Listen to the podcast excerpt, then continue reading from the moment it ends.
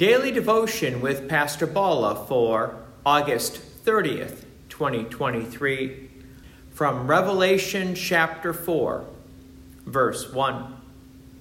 After this I looked, and behold, a door standing open in heaven.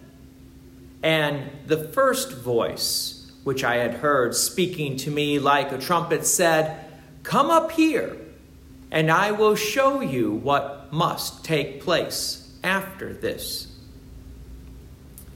The vision of Saint John becomes even more spectacular after the letters to the churches. Revelation is now going to focus on heaven, especially the throne of God. John now sees the door opening into heaven. Now the same voice that he heard earlier speaks again as the vision continues. Notice the voice commands John to come. And that's important for us to realize, is that we don't go to God on our terms. God is the one that calls us. God is the one that comes to us. God is the one that gives us the gift of faith. God is the one that takes on human flesh and blood in order to dwell among us. So it is very important that God is the one calling John deeper into this vision. This isn't John's doing or John's work, but God's work and promise of comfort for Christians as we are waiting for the last day. Verse two, "At once I was in the Spirit, and behold, a throne stood in heaven, with one seated on the throne." When John writes, he was in the Spirit, does that mean he was there physically, like body and soul, or just there spiritually? We really don't know the answer to that question, but it does remind us of something very important here, that there is a mystical connection as this vision continues. And I need to note another mystical connection that is made, not with John, but with us. When we come to the divine service, Christ Jesus meets us here in a mystical connection.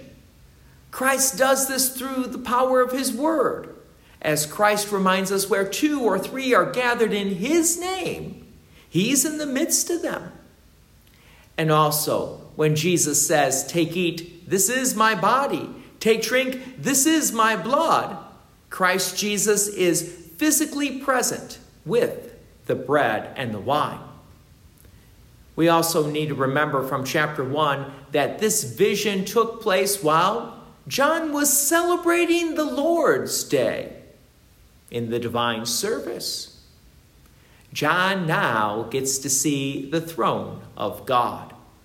Verse three, "And he who sat there had the appearance of jasper and carnelian, and around the throne was a rainbow that had the appearance of an emerald." John sees God, but you got to remember, this is a vision. And you also need to remember that the high priest in the Old Testament was adorned with many precious jewels. So it should not surprise us that God is adorned with precious jewels also.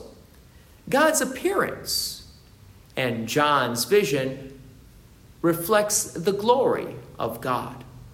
As human beings, we sometimes ask the question, what does God really look like? And we somewhat expect a corporeal creature, that is, a creature with a body. But God is not a corporeal creature, except for the second person of the Holy Trinity, Jesus, because the second person of the Holy Trinity does take on human flesh and blood. I like what the book of Isaiah reminds us. As Isaiah sees God and his glory filling the temple without a physical description.